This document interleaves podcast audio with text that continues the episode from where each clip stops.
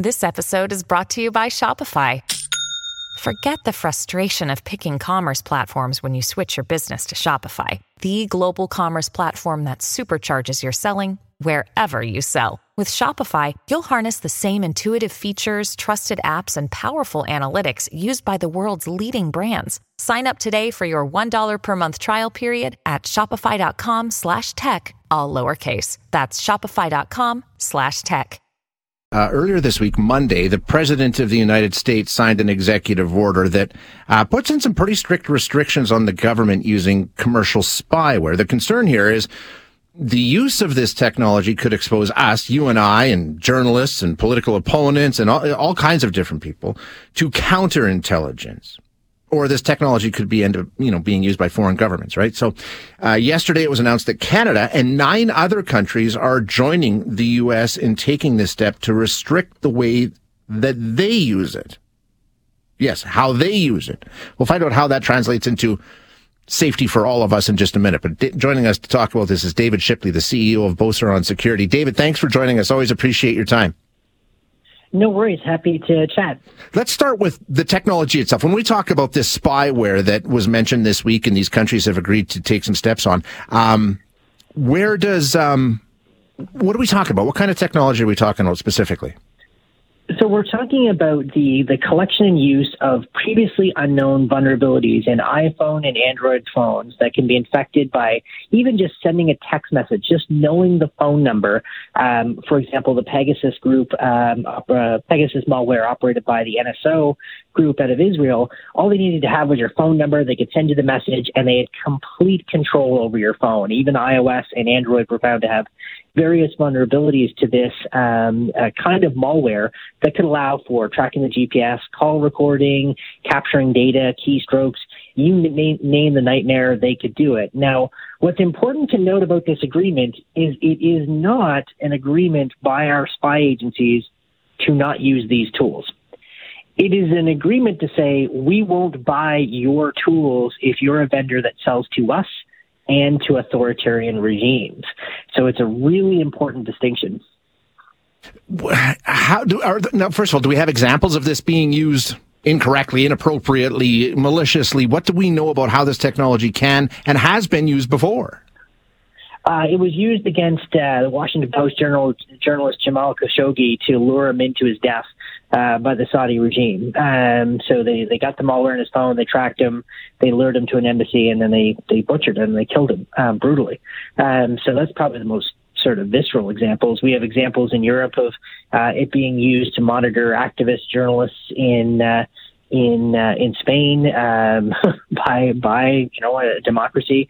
Um, we have its use by all kinds of authoritarian regimes provided by various vendors. I mean, this stuff has gotten people killed, um, and it's they make a lot of money selling this to um, Western intelligence agencies that should, you know, perhaps not be making that money uh, and selling it to regimes that are violating human rights. Okay, so uh, help me understand here. What are the restrictions that are being put in by these countries? What are they talking about? It basically it's limiting how they use it, right? Well, no, no. So this is the important part. They're not saying that.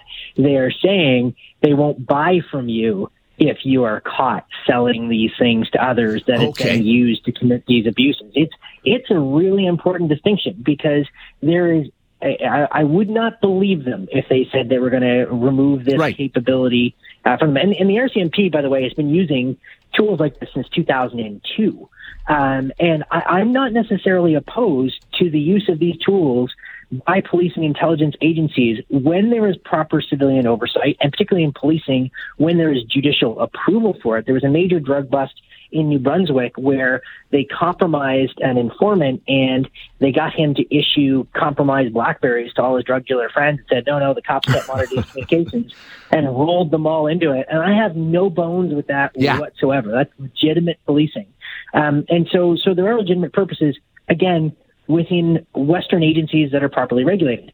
I, I do like this move to say you cannot be the digital arms dealer selling this incredibly powerful and potentially destructive technology to anybody. how effective do you think it'll be? I mean, uh, like you say, if, if you're caught selling this, um, you know, we won't be dealing with you. And if you get cut out of primarily the U.S. market and these other 10 countries, we're talking about some big countries that have signed on here. I mean, obviously that's going to make, that's a major consideration, but I mean, these companies, a lot of this stuff's probably done behind closed doors, backroom stuff. I mean, it's not like they publicly announce, "Hey, we've just installed our spyware with this government or that government," right? no, they're not. They're not publishing press exactly. releases about their ready to do sales. But the problem is, eventually, it does come out. I yeah. mean, you're talking about company countries that run the Five Eyes. We're going to figure out who you're selling to. Um, so they're forcing the, the digital arms dealers to to go above board which which is which is a positive.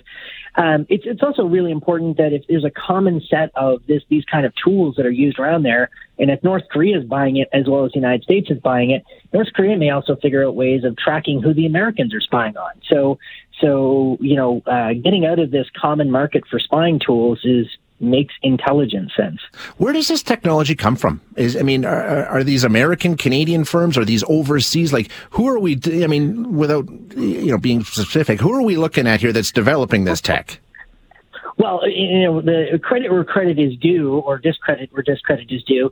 Um, the the Israeli cybersecurity industry leads the world on the absolute bleeding edge of all things digital, and they have done a phenomenal job developing um, some of these technologies. So they're the world leaders. We have seen also companies coming out of the EU and the United States. I'm not aware of any Canadian firms that have been engaged in the spyware um, business. And by the way, for listeners, I'm making a distinction between government class spying tools and a whole other creepy industry known as stalkerware, which are which are much less sophisticated. But these are the tools you see with those creepy ads to track yeah. your uh, potential cheating partner, spouse, etc. Right. uh, no, think of those as being like the the the, Russian Lada version compared to a Lamborghini of spying tools. Um, so so that that that's kind of the lay of the land. You and I have talked about this before when it comes to security around technology, and I, the question I always have is: once you've opened the barn door and the horse runs out, it's really tough to get it back in sometimes. And I think, I mean, this step, like you say, I mean, you're talking about money, and that often is what will tip the scales. Do you think effectively this will um, this will put an end? I mean, not an end, but will this drastically limit some of the concerns that Canada and the U.S. and the rest of this group has? Will this be effective?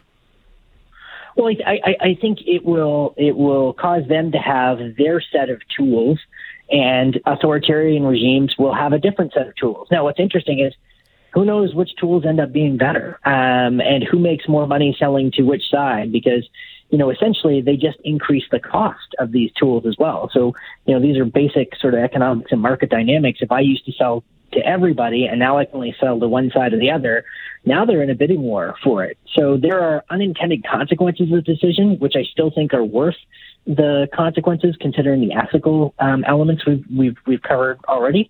Um, but it, it, by no means means that the uh, the spying of people by governments is over today and peace on earth. Like, oh no, the game continues. yeah, exactly. Um, David, as always, thank you so much for your time. I appreciate you being here.